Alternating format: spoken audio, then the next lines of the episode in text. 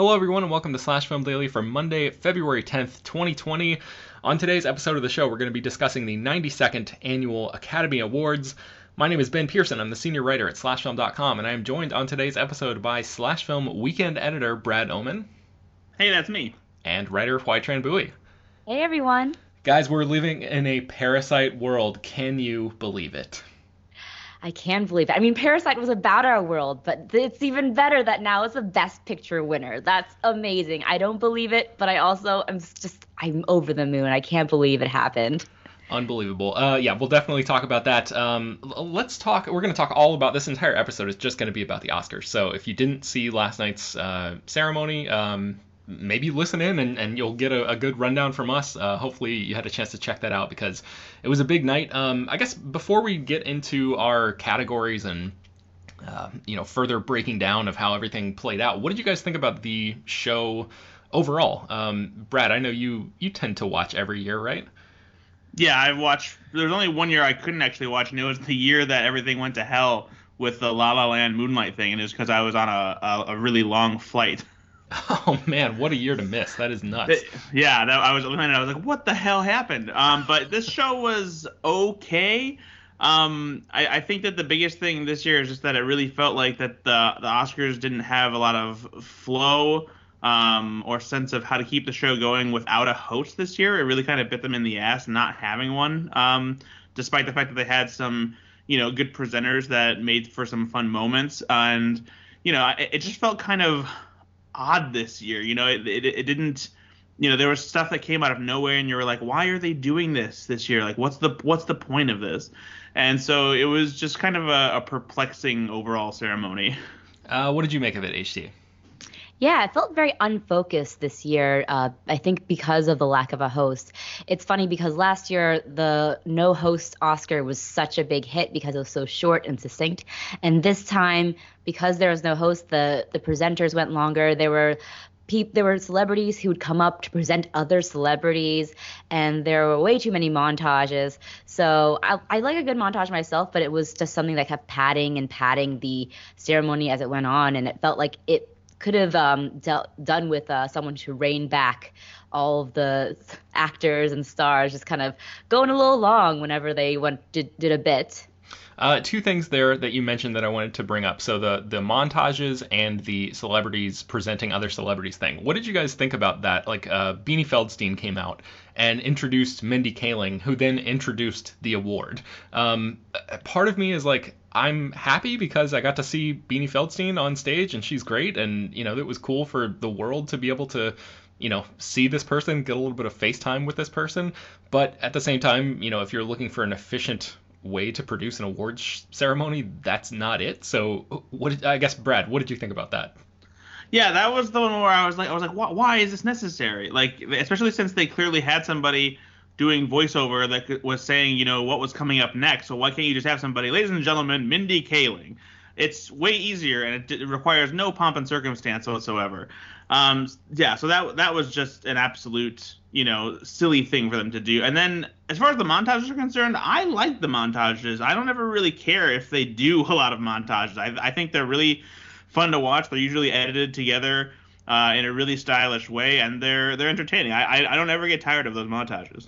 I'm a big fan of montages uh, pretty much across the board, but especially Oscar ones. I know this is like a point of contention for a lot of people. A lot of people really hate them, but I, I'm right there with you, Brad. I've always enjoyed them. I've always thought they were some of the best parts of the show.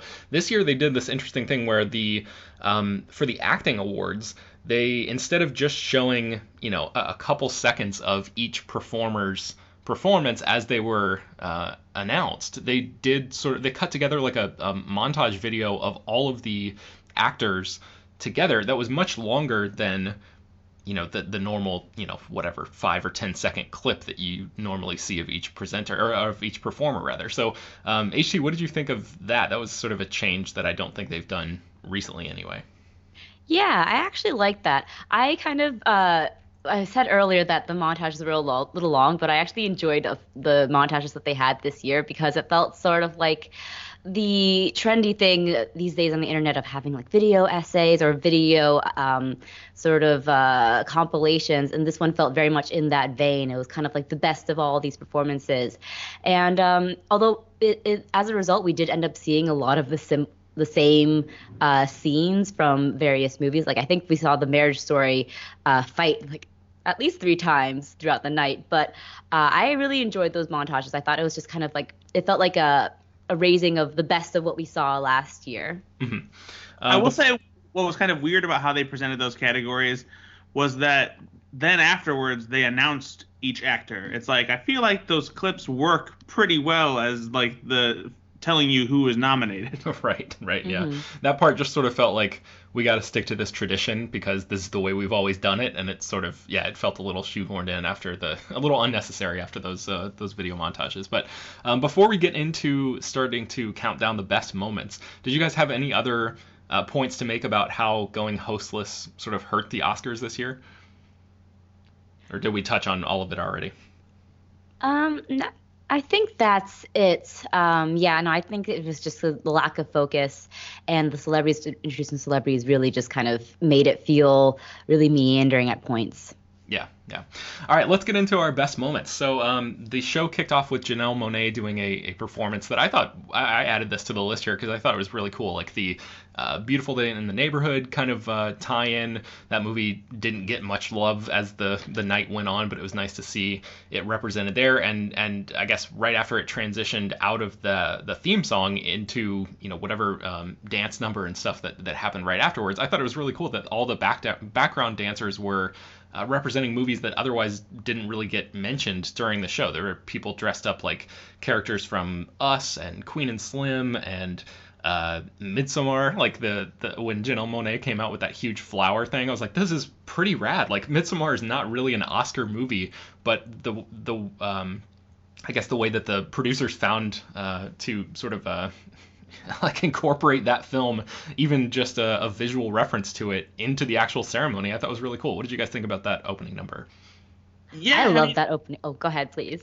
No, the the number was awesome. It was it was very lively and exciting, and she she was great. But I did think that it was kind of uh, I don't know odd that they incorporated uh, several films that weren't nominated for any awards since we had they had you know people in the jumpsuits from Us and uh, Midsommar like you just said uh, there was Dolomite is my name, like fashions, and uh, you said Queen and Slim too.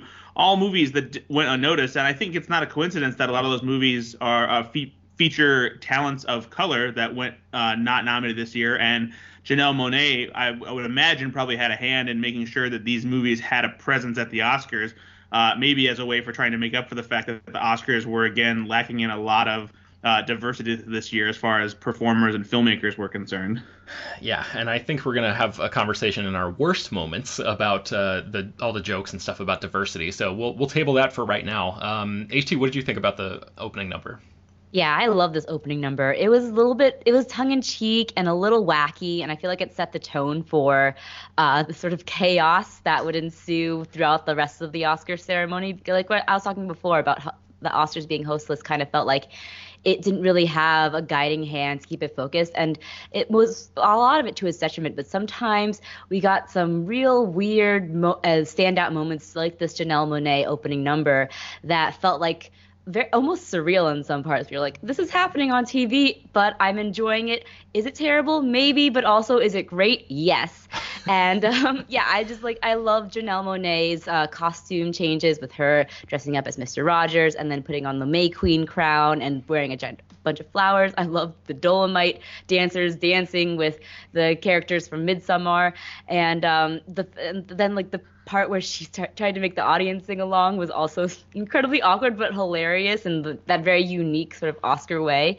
So it was just something that I, I really enjoyed, and I think that yeah, she definitely made it at did this whole um, uh, performance as a way of calling out the lack of diversity and lack of people of color in the nominees. At one point in the song, she says, "Come alive," because the Oscars are so white, and it felt very pointed in sort of in sort of like um that uh, um, mention. Yeah, yeah, definitely.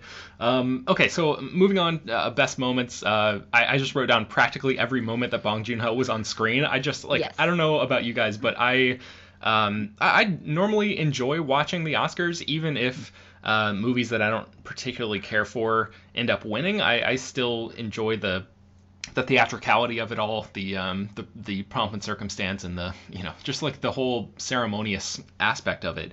This was one of the few years that I can think of where I remember just getting like genuinely pumped up as the as the uh, uh, broadcast went on because Parasite kept winning stuff, and it was just not. I don't know. I guess maybe I listen to too many Oscar podcasts and follow this stuff too closely. I wonder if our listeners who are not um, you know don't follow the guild awards and all that kind of stuff had the same feeling but just as parasite continued to rack up awards it just um, i don't know my my excitement was uh, was peaking and um, I, was, I was just like I, I could not believe that it was happening because 1917 was such a huge favorite um, in a lot of the categories that uh, Bong Joon Ho and, and Parasite ended up winning. So, um, what did you guys make of uh, Bong Joon Ho's um, rise to power last night? Yeah, when I was watching the Oscars, I had that same sort of feeling of that adrenaline building, um, and I thought this is what this must be what sports watching sports is like. Uh, because at the end when we when I had an Oscars watch party at my apartment uh, when Parasite won and Bong Joon Ho was just so excited so happy to be on stage accepting with his uh, cast and crew we all erupted into cheers and I just felt like my heart racing. I couldn't sleep at all. Um, but yeah Bong Joon Ho has just been a complete delight this entire award season. I feel like he's just been so earnest and yet so funny and self-deprecating at every turn. He um, and that was like on full display at the Oscars every time he was on stage. He would make a joke like, "Oh, I can't wait to drink and finish this up," but at the same time, he would also, during his Best Director speech, for example, he uh, gave a he called out uh, Martin Scorsese and how he said uh, Scorsese was such a big influence on him as a young filmmaker, and he got the entire audience to give a standing ovation to Scorsese, which felt like a nice way of dulling the pain of The Irishman not getting any awards. Yeah. And then he, you know, he gave a shout out to Quentin Tarantino for sh- for um, spreading awareness of his films and Korean films in general, as well as his fellow uh, nominated directors Sam Mendes and Todd Phillips. And it was just every time he came on stage, he had something new and wonderful and lovely to say. And he, you know, he, and just like some of his candid moments too, like when he won the uh, best uh, screenplay Best Original Screenplay Award, you see him as this co-writer is take, giving a speech, just like looking at his statuette and giggling and smiling, and it's just so wonderful. Bong Joon Ho is just a delight, and we don't deserve him. Yeah, it was so pure. Uh, Brad, what did you think? Yeah, I absolutely uh, love this guy. This like that speech he gave when he said best director was was wonderful. Uh, you know, he got a um, a standing ovation that was also you know for Martin Scorsese, and it just really felt like everyone was so excited for him. And it's you know it's it's a historical night. You know, I mean, it's Parasite became the first uh, you know movie to win uh, foreign film to win Best Picture, um, and he um, it was it was also the first win for um, Korean cinema too, right? Yes, the first ever Oscars for South Korea. Yeah, and the, um, you know, and so he also tied that uh, that record with Walt Disney for winning uh, four Oscars in a single night, which was done 67 years ago. Um, which is just it's crazy. It was just a big night in a number of ways for him and Parasite. Yeah, that was awesome. Okay, so moving on, our best moments. Uh, a couple of musical performances stood out to us. Uh, I wrote down Into the Unknown. I thought it was really cool that um, how the producers got all these other Elsas involved, people who, who provided the voice for Elsa from Frozen 2 uh, in uh, different languages and stuff. I thought um, Idina Menzel was great as always. Um, that song, even though maybe everybody didn't hit every single note, that I imagine that song's pretty tough to sing, uh, especially in a live environment. I just thought it was a cool way. Like the Oscars are this global celebration of all film, not just American film. And I thought that was a cool way to sort of incorporate a bunch of different performers into uh, this, you know, uh, whatever Hollywood's biggest night kind of thing, and and put these people on the grand stage in front of however many millions of people watch this thing. Um, what did you guys think about that performance? I love this performance. I thought that it was uh, kind of that that uh, Hollywood glamour and glitz that you expect from and you crave from a the the Oscar night, and um, I I agree. It felt very much like the sort of Oscars making a gesture at the global appeal of the ceremony and of movies in general. And while other attempts at sort of raising awareness or like making um, gestures at diversity fell flat, I felt like this one really felt just so soaring and impactful pow- and powerful, and it was just a fantastic performance and a great song. Uh, and Idina Menzel uh, did hit all the notes, even if a few of the other Elsas did not. But uh, yeah, I, I, really enjoyed this performance. Uh, speaking of soaring, Brad, I think you really enjoyed Cynthia Erivo's song, right? Yeah, that was a very powerful performance, and she uh, was pitch perfect while singing it as well. Um, I, I, knew that she, you know, obviously was nominated for Best Original Song for uh, Harriet, but I don't think I had ever really seen her perform it before I, uh, this night, or at least not in a way that I had remembered. Um, and it's yeah, it's clear that Cynthia Erivo is, is talented across the board in uh, a variety of ways. Um, it's a shame that she uh, didn't get to EGOT, but uh, I'm sure that she's talented enough that she'll get another opportunity for an, another Best Original Song Oscar to complete that ensemble of awards. Yeah, I knew she was a Broadway performer, and I think the only time I'd ever heard or seen her perform was um, as the character she played in Bad Times at the uh, at the El Royale a couple years ago. Um, HT, what did you think about that performance? Oh, I loved this performance. I remember hearing the song on the, uh, the soundtrack for Harriet, um, and not really being quite impressed. It felt like very much a a solid gospel style song. Uh, but seeing it on stage and seeing Cynthia Erivo just pour her heart out in this song, I was definitely the most moved uh, by this performance out of all the best original song performances. And um, it really was a standout moment of the Oscars. So we have one more moment here, and um, this one I think HT we were joking about before we started recording that it could maybe go in the best moments category, but also in the worst cat- uh, worst moments category. So it's maybe fitting that we use it as a transition uh, point here. So what did you think about the cats moment? Yes, so James Corden and Rebel Wilson came out to introduce the visual effects Oscar, I think, and of course they came out dressed as their characters from Cats, uh, furry garb and all, and uh, it was such a bizarre moment that um, felt very weird and yet amazing at the same time because you just it's just um I think was like a distillation of how this whole Oscar ceremony felt a little bit like just because they didn't have a host that they kind of just threw a bunch of things at the wall and were like let's just do this and let's do this. Let's have james corden rebel wilson dress up as cats and introduce a visual effects award for which cats is not um, nominated. And then after while they um, after they present the award to the winner they just stand like demurely to the side with their hands folded still in their ridiculous outfits. And it's just a hilarious visual um, image and uh, just something that was yeah, I think it was great and terrible at the same time.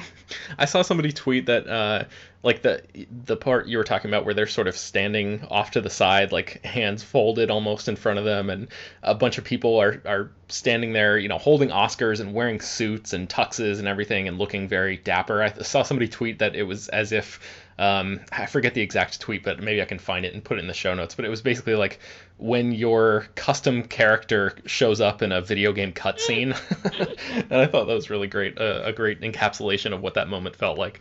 Um, Brad, what did you think about that? I, I, thought it was funny that they kind of like dissed the movie that they were in, uh, although I guess there's no nobody has anything to lose by dunking on cats, even the people who are in it.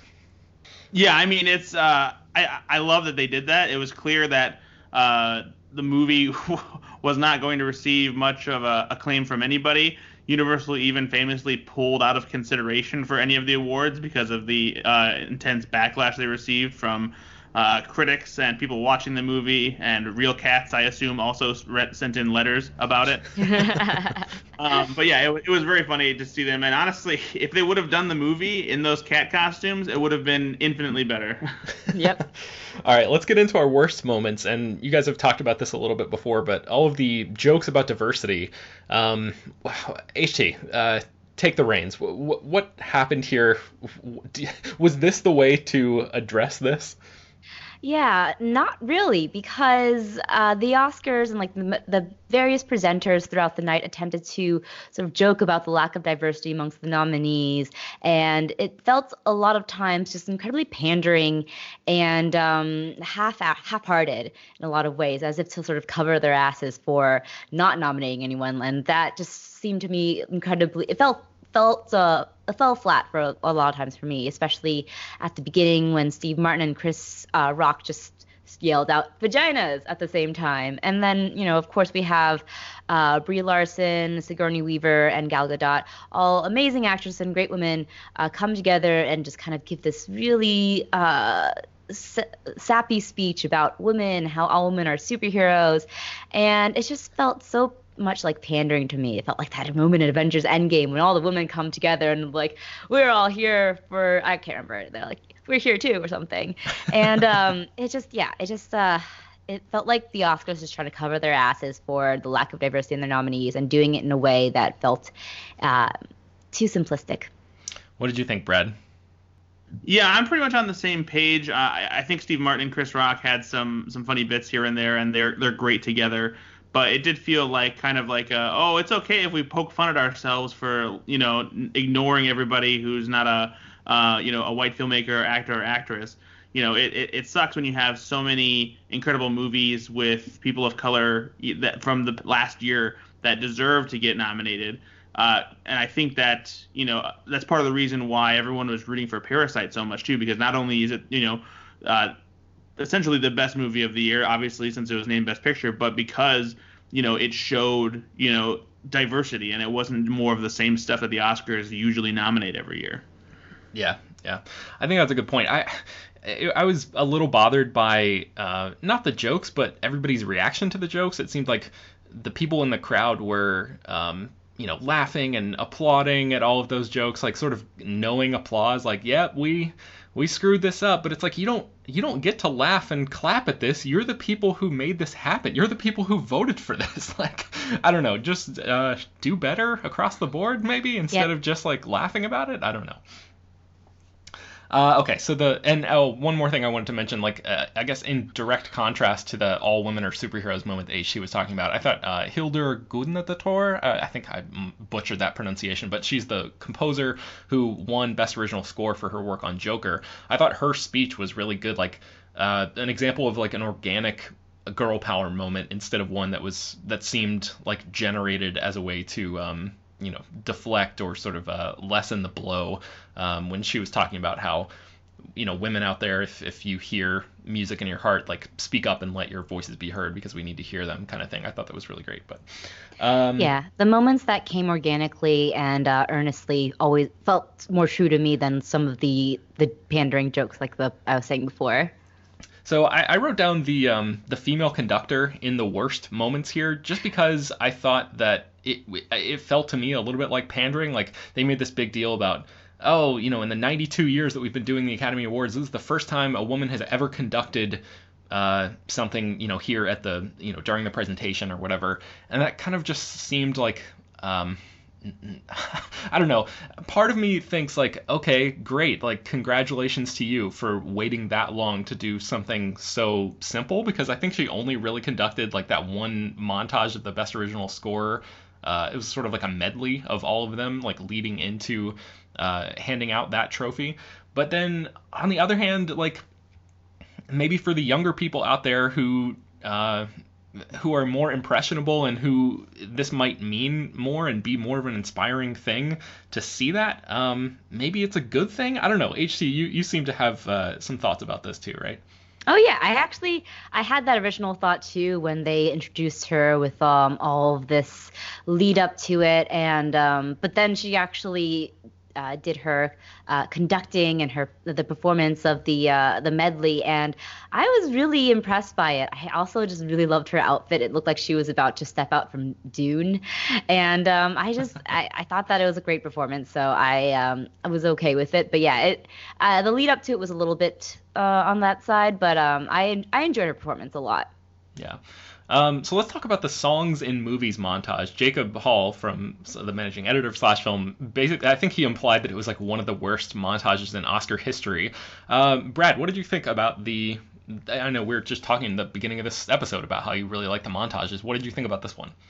Uh, yeah, I thought this montage was was pretty cool. It wasn't one of their better ones, but I I liked how uh, they essentially took the the model of uh, you know the the riff off from Pitch Perfect and connected movies through the lyrics of songs in them. You know, the one lyric from one song led into the other uh, in a montage. And you know, at the end of the day, it it led into a performance by Eminem, which I know some people were like, "Where the hell did this come from?" But you know what? It was still pretty cool, and I wasn't upset about it. HT, where the hell did that come from? Do you know? I still don't know, but I don't care because I love that song. I love that performance. Listen, all my friends and I grew up listening to this song when we weren't supposed to, and this was a song that sort of like felt very defining of our childhoods. And um, when this montage was happening, and it cut to the beginning scene uh, from Eight Mile, of like right before he goes on stage, we were talking like, he's not gonna Eminem's not gonna come out and perform the song, is he? That would be crazy. And um, he did, and we all screamed, and it was great. I I thought that was a, a, performance that really livened up the audience, and I also think it offered one of those classic, hilarious Oscar moments where the entire audience was confused, and um, you have great reaction shots that would be meme fodder for many uh, weeks to come. Um, I love this this performance. I, I don't care if it made no sense. I thought it was great. Yeah, I'm sorry, Jacob. We're putting it in the worst moments category just because you said that you hated it, but I think all three of us really enjoyed this. I think, yeah, it was so random, and I think Eminem won Best Song at the Oscars for that performance in what 2003 or something because yeah. Eight Mile came out in 2002. So, uh, yeah, it, it I mean, I, I could not explain to you why they chose this performer at this moment to come out, but it seemed like one of those things where um, the Oscars, in its attempt to stay relevant, uh, is losing viewership every year. I think actually Peter just shared a uh, an article with us that said Oscar viewership hits an all-time low with 26.3 or 23.6 million people watching, um, which is yeah like a historic low for the Oscars. And the ceremony and the producers always seem like they're trying to do something to desperately you know uh, hang on to relevance and keep people paying attention and watching. And I feel like a surprise performance like this is one of those moments that probably lit up social media and had people talking and is one of the you know in, in a in a uh, an award ceremony where a lot of times the awards seemed um, predestined from the start and it almost seems like you're you're just going through the motions and checking off some boxes and stuff like that. That's how the oscars can seem sometimes. This seemed like a genuine surprise and a moment that that i sort of like uh, you know sat forward in my seat a little bit. So um, mm-hmm. yeah I, I liked it a lot I will say that one of the actual worst moments of the show followed soon after, and that was the rap recap by uh, oh the actor from Pitch Perfect, who I I'm feel sorry that I can't remember his name, but um, it was unfortunate that he had to follow up Eminem first of all in a surprising and a really rousing performance, and uh, that it felt very much like what we are talking about before about the uh, sort of uh, Oscars attempts to show that they are diverse. Look at this, they have a um, a rapper talking about the Oscars and recapping what ha- the movies, and it felt very strange and odd and um, unnecessary. Yeah, yeah Utkarsh Ambudkar, um, and yeah, he, he he is great, and like, but it was such a weird thing to like. We just watched this. Why are you wasting time recapping this? It's it's it's a waste of time. Stop it! Stop it immediately. also, uh, did anybody think that Lin Manuel Miranda was gonna come out and sing "Lose Yourself" instead of Eminem? they kept cutting to him. I don't know why he didn't perform because all they did was say, "Look, Lin Manuel Miranda's here," and he also presented something, and then that was it yeah, yeah, it was uh, it was odd, but I think all of us dug it. Um, one thing I particularly did not enjoy, and I wanted to get your I wanted to sort of take your temperature on this. Renee Zellweger's speech. What in God's name was that? Uh, I, I feel like that is the perfect example of what not to do in an Oscar speech. Just ramble and have disparate points that barely connect to each other, and just uh, I don't know. It felt like it went on forever. I could not track what she was saying for the life of me. Uh, was it just me, or, or, was that a really, really like awful speech that was probably the worst one of the night? No, yeah. I agree with you. Um, I also think that the both the both the best actor and best actress speeches. Joaquin Phoenix's speech also was very rambling, but Joaquin Phoenix did bring it back a little bit because he ended it with a very touching tribute to his brother River Phoenix, uh, reading a poem that is uh, that River Phoenix had written. Uh, but then Renee Zellweger uh, just came on after, and I felt like she was trying to go for something similar in speaking about something bigger than her and uh, trying to tie it to her performance in Judy, but it did not gel at all. And uh, it was a very odd, very rambling speech and not good. Brad, what do you think?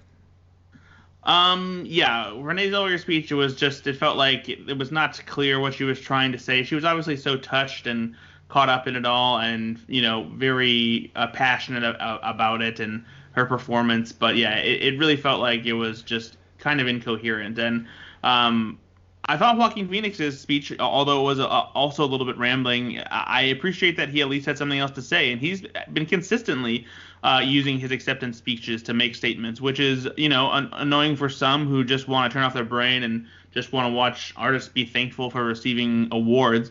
Um, but I, I appreciate you know that he is continuing to take a stand about things that he is passionate about, and even though he didn't have you know a a speech that was concise and fully prepared. He knew what he wanted to say, and I think him doing it candidly makes people pay attention more. Because if you just go up there and you just read from a piece of paper, you kind of just tune out and you're just like whatever. You know, it's when people read lists of names they're thinking and all that. Uh, I appreciate that he spoke passionately and from the heart, and even if it was uh, you know a little bit rickety here and there, I thought that it was uh, a nice sentiment overall.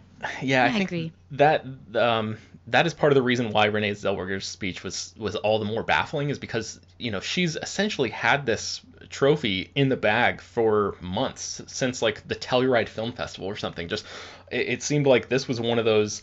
All of the acting awards, actually, all four of them, seemed like they were, you know, they've been locks for a long time. Like these people have been winning awards in the lead up to the Oscars.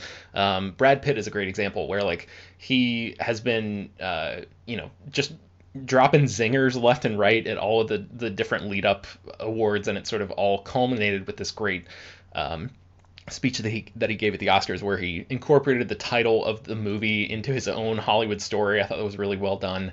Um, but yeah, like Renee Zellweger, it's, just, it's like you, you knew you kind of you must have known this was coming, and that's what happened. I don't know. It was just a a bit of a bummer for me. It sort of zapped the energy from the room. But um, let's talk about the big winners. Let's get the energy back up here. Um, and Bong Joon Ho, I mean, best original screenplay, best international feature film. I think we all assumed that international feature uh, international feature film, for formerly the foreign language award, uh, was like in the bag for him. But I think even though um, you know we were all hoping against hope. I think it was it like four awards like this uh, surpassed all of our expectations. So I, was just so thrilled to see Parasite win. Um, we talked about that at the beginning. Uh, Laura Dern winning Best Supporting Actress was really great. Again, another one of those that seemed like preordained, but this was Laura Dern's first Oscar, and I think um, it's just really cool to see her. You know, she she's definitely having a year that, or, or had a year in 2019, and um, I just thought it was a really nice culmination of that. And she's clearly like beloved by you know her peers and everybody and she's you know talking about meme material HT like she Laura Dern may be may have appeared in like more uh, memes than any other actor in 2019 but um, I will um, not not be a meme yeah and then uh, Toy Story 4, I, I mentioned um, as the the best animated feature. I wrote that down as a big winner because uh, Klaus, the uh, Netflix Christmas movie, won seven Annie Awards, the animation awards, um, back in January, and it seemed like it was really like by you know nipping at the heels of Toy Story 4 and and maybe could have been a big contender for sort of an upset win but it was nice to see um, I, I, would have been happy with either of those winning. And, and Toy Story 4 is, you know, as we've all talked about when that movie came out last year, uh, surprisingly great and, and not at all the cash grab that we thought it was going to be. So I was happy to see that win. Um, did you guys have any other big winners uh, over the course of the night? That, any any um, awards that stuck out to you in particular? Uh, I want to give a shout out to Taika Waititi, who becomes the first Indigenous person to win the Best Adapted Screenplay award, and was just so touched and so um, uh, kind of unlike a lot of his past acceptance speeches where he kind of will be very jokey and uh, tongue in cheek, but here he was just so uh, moved by everything that um, I, I, was just so happy for him. And I know a lot of, I know I was actually gunning for Greta Gerwig to win for Little Women, but I think that this was just as worthy of a win. I'm really happy that he uh, won that award. Brad, I assume you echo those sentiments, being the big uh, Taika fan that you are. Oh, absolutely. And I, I love seeing his speech because you could tell that he was nervous and he wasn't being quite as confident and cool as he normally is. I think he was genuinely humbled and, and very happy to, re- to receive that award. Did you have any, Brad? Any other um, uh, big winners that jumped out to you? Not particularly. The the parasite thing was just a huge one for me. We you know we cheered when it happened. We were we got so excited since he the uh, had won Best Director and got original screenplay, and it felt like it had a real chance at winning. And so when it actually happened, you know, we just lost it. Yeah, that was awesome. Um, the best director one was was the maybe the biggest. Uh, no, best picture is still a, a, big surprise too. But both of those really, like I thought Sam Mendes had that in in the bag, and I'm, I'm yeah. you know, no disrespect to 1917. I, I, really like that movie a lot, but it was just so cool that, that this became Parasite's night. And I was telling my friend who was, uh, you know, I was watching the movie with, like, if you walk down to Hollywood and Highland, which is like the big area where the Dolby Theater is, where the Oscars are, they have um, every year written out like ch- like carved into the walls basically like all the way up to I don't know 2070 or something and they'll figure out a way to keep it going beyond that once we get there.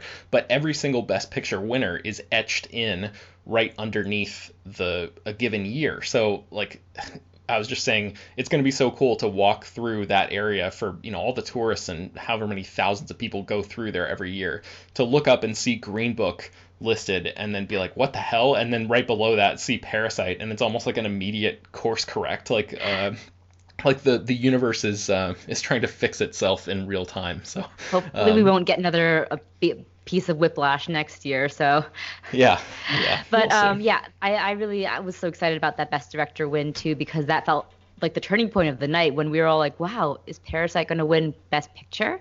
And it did, and it was amazing.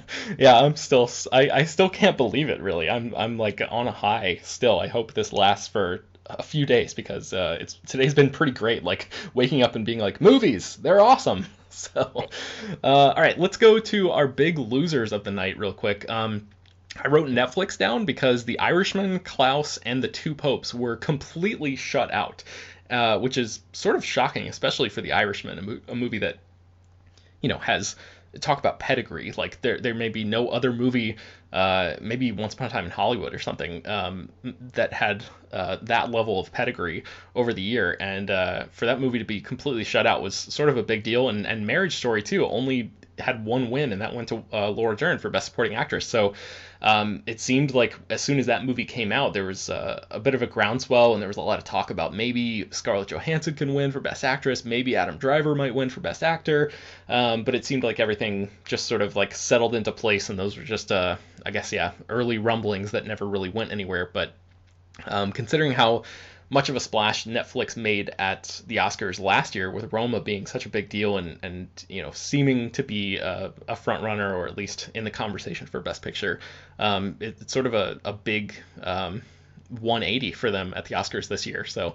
Uh, did you guys have any uh, big losers that you wanted to mention? I wrote down a few others here, but yeah, I would definitely say The Irishman because it it came in with I think 10 nominations, 9 nominations and it got no wins at all and that that's a not the first time that Scorsese came in with a large amount of nominations to the Oscars um, and got no wins. I think the last time was Gangs of New York and um, it really is a big shame. I, I think I thought especially that um, it at least would have gotten something for editing like Thelma Schoonmaker uh, definitely deserved that. Um, but it was just uh, incredible that the the movies that were getting lauded are oh so much to uh, Martin Scorsese, and The Irishman basically came away with nothing. Yeah, yeah. Um, I put Avengers Endgame and The Lion King for visual effects. Like, again, I really like 1917, but come on, uh, best visual effects for 1970? I just don't think that makes any sense. Like Avengers Endgame, those guys, I don't, I don't know if any Marvel movie has ever won best visual effects. And The Lion King is like, that movie is visual effects. And I, I wonder if part of the reason that uh, those movies didn't win was maybe Avengers Endgame had like the superhero thing going against it. Um, you know, uh, as much as the Oscars has, uh, or I'm sorry, as much as the Academy has uh, made attempts to diversify its its ranks and stuff, it's still a predominantly older white guy, you know, voting base, voting majority there. Um, and The Lion King, I wonder if the, if the uh, you know the technicians and people like that who are in the academy are a little scared of that movie and maybe what it represents and the idea that um, if a movie can be made completely with visual effects like that and and look as good as it does uh, maybe there's a chance that you know people's jobs are going to start going away and stuff like that. So I, I wonder if it was sort of like a um, a little bit of a recoil from what uh, from what the Lion King might mean as to why a movie like 1917, which I'm sure just has like set extensions and a few obvious uh, visual effects things here and there, but does not strike me as like the best visual effects of 2019 by far. Um, maybe that's part of the reason why that one ended up taking home the trophy. But apparently, a superhero film hasn't won a visual effects Oscar since Spider-Man 2 in 2005. Wow, man, that's uh, that's surprising. I wonder. I mean, I don't know. What do you think about that, Brad? Like, do you think I'm onto something there with with Endgame? Like, people just don't like the superhero movies, or uh, what did you, or did you happen to think that 1917 was actually deserving of that trophy? You know, part of me thinks that maybe what it is is that people are more impressed when you can when people see visual effects used to create things that are realistic or seem tangible in the real world mm. as opposed to things that are more fantastical. And even though amazing effects are done to bring a character like Thanos to life and the various alien armies and things like that that you know that it's not real. And so maybe it doesn't look as good as you think it should. Um, because if you look back through the winners you know e- even some of the more uh, sci-fi or um, entries are movies that present it in a very realistic fashion. Movies like Blade Runner 2049 and uh, Ex Machina and you know things like that. So I wonder if there's this disconnect where people see visual effects and they just they don't have a way to understand. Wow, that looks amazing for a character that is completely created out of uh, performance and you know painted over with digital effects using motion capture and all these incredible layers, you know, and especially when it comes to the the big battle sequences in Avengers Endgame. Um, and you know it's and it's frustrating because you look back and Marvel has been nominated pretty much uh, almost every year since the original Iron Man, and they've yet to come away with a visual effects Oscar, which is uh, pretty crazy to me. Yeah, so, I think, yeah. I think that reality mentality also applies to Talking Lions too, right? Yeah, probably. You know, because that that was, if, if anything, you know that that those animals looked legit real, which you know was a detriment to the movie in the end. But uh, yeah, I think I think that's probably what the the disconnect is. Yeah, I think it it uh, goes to show that the voting body, large voting body for the Academy, are much older uh, male audiences who don't really go to see these movies and don't really have an appreciation for the work and the technical uh, craft that goes into those. Mm-hmm. Um, Little Women, I put down as a big loser because it, yes. it, won costume design, but I think all of us, uh, especially the three of us on this episode, really, really love that movie, and I think all of us wish that it, it could have gotten a little bit more. Um, so yeah, pour one out for Little Women. I just want to say that it's typical that the the sort of uh, signature female-led, female-directed movie of this year got its only Oscar in costume design, the category typically designated for women, and kind of like, oh, you can have this one because, well, of course, women uh, in a movie for women will have great costume design. And um, I just, I'm a little, I'm still a little upset about the uh, adapted screenplay uh, snubbed despite uh, me being happy for Taika because, uh, in particular, the uh, scene that they use was the scene in which uh, Amy and Jo speak about um, what how writing things uh, will make them important and and designate, designate importance to them. And it mm-hmm. really mm-hmm. goes with the entire theme of the movie about how women really aren't allowed into the club of geniuses. And uh, it just it feels so much like the Oscars missed that point and we're just like, oh yeah, ladies. Yeah, yeah, that was a bit of a bummer. Um, Once Upon a Time in Hollywood, I also wrote down as a, as a big loser, even though it won two Oscars, one for Brad Pitt and one for production design. It still felt like a bit of a loser to me because, the, you know, it, it, I guess right there next to The Irishman, this movie felt like the one that was generated uh, almost like created in a lab to win Oscars. Like it's about old Hollywood. Uh, the Academy loves that shit. You know, you've got uh, all these great movie stars in iconic roles. Um, you know, the, the, Tarantino, who's won twice for screenplay already, uh, delivered another great one there. So I know HT, you're not like a huge fan of that movie, but I just feel like you know, it, taking a step back and looking at um, how that thing came together, and and uh, it it should on paper check a lot of boxes for Academy members, and the fact that it only won those two Oscars feels like um, sort of a, a, missed opportunity for that film. But um, okay, let, us move on as we wrap up here into who should host next year, or should there be a host next year? You guys were talking about how last year's Oscars seemed like they went pretty well going without a host. This year, maybe not quite as much because it wasn't quite as focused. Um, Brad, do you have any thoughts about who should host next year, or, or what you think the host situation should be next year? Well, you know, I think we saw some potentially good options for who could host uh, in the presentations of the awards themselves. Kristen Wiig and Maya Rudolph had a hilarious bit uh, for a couple of the awards. Uh, they handed out production design and costume design, and they were great on stage together as they as they always are. Um, Will Ferrell and Julia Louis Dreyfus were hilarious in their presentation for cinematography and editing, um, showing that they, they misunderstand completely what those roles are on, on the set in a very funny way. Um, and like we talked about earlier, Chris Rock and Steve Martin were great too. Even if the material they had wasn't the best, it was interesting seeing these two comedians who come from complete polar opposite ends of comedy coming together and really kind of just showing how great they are, uh, you know, and why they're considered to be, you know, sort of the best uh, of the best. And so, you know, I, I, think getting any number of those duos together to host uh, the Oscars would be great, or even just do those kinds of things more often throughout the show, so the show feels like it has a little bit more energy, and try and create some kind of flow to it instead of you know what what did feel like a mess. I think the the hosting duo thing is interesting because it it doesn't it sort of takes the target off of the back of one particular person. Like, um, if there were two people I feel like um, some of the responsibility is uh, is, um, split. I guess like the if there were two people, I feel like the internet would not work as hard to go back through the tweets of both people and try to find something for them to be canceled for, if that makes any sense. Um, HT, what did you make of uh, of these hosting duos, and, and who did you think maybe would make a good host for next year if, if you think there should be one? Yeah, despite my rolling my eyes at the uh, Steve Martin and Chris Rock joke about diversity, I thought that they were really great together. I always like see- seeing Steve Martin. I don't know where he's been lately, but it was just like nice to see him again.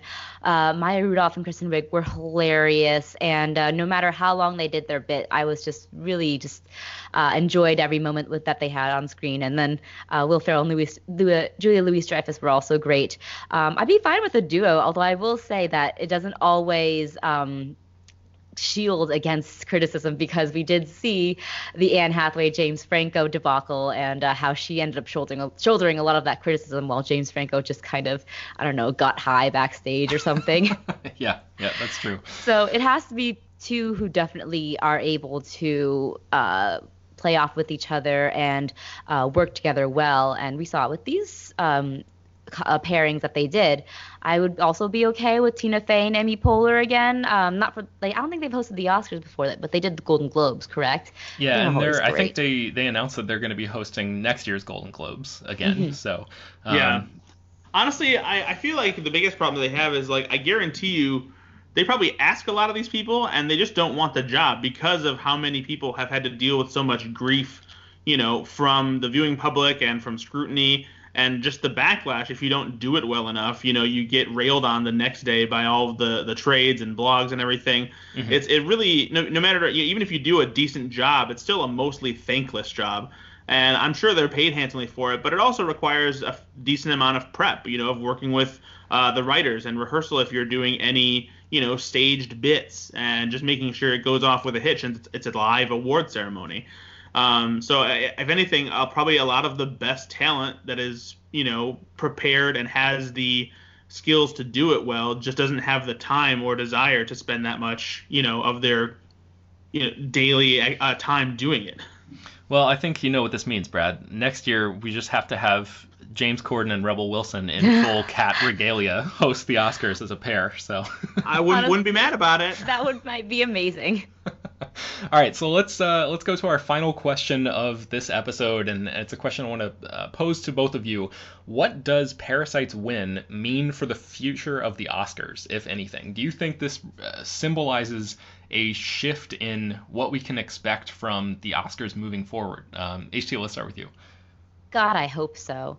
Um, Parasite feels like such a radical choice for the Academy because, like we've talked about in past episodes, they are still sort of a um, stodgy and um, older uh, institution that don't gen- generally go with like the movies of the moment. They generally go with movies that tend to check off a lot of boxes in terms of movies that appeal to the Academy and appeal and are like the typical Oscar movie. And Parasite just bucks every single um, expectation in that regard. Um, and that doesn't even go to the fact that it's the first foreign language film to win a Best Picture at the Oscars. I think it's breaking tons of barriers with um, its wins and with the the historic four wins that Bong Joon Ho got. Um, so it's just um, it.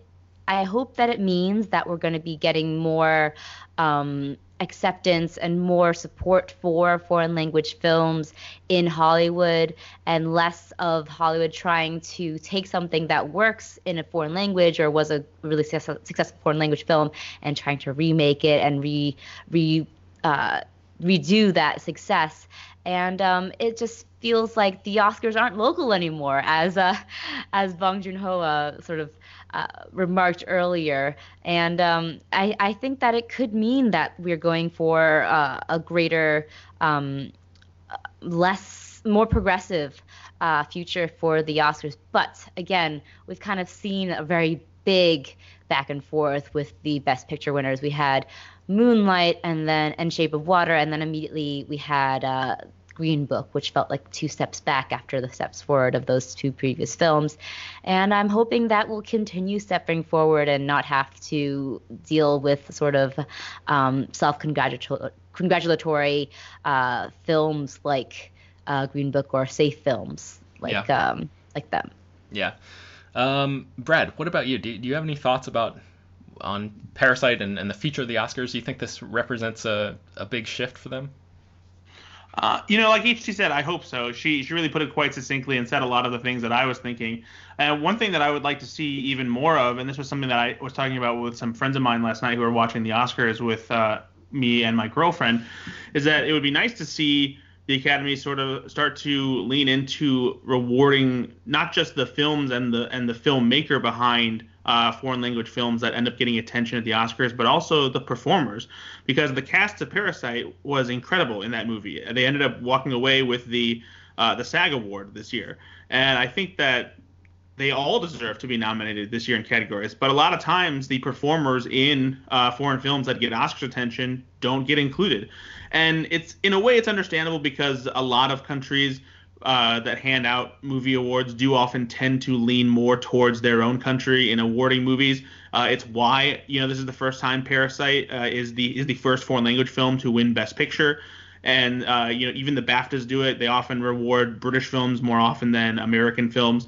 Uh, so it's um, it's it's a diff- difficult line to walk in that way, but I just I do think I, I hope that we start to see you know a lot more of these films recognized by the Oscars uh, and hopefully audiences will embrace them too, even though it's been proven that reading subtitles can be difficult.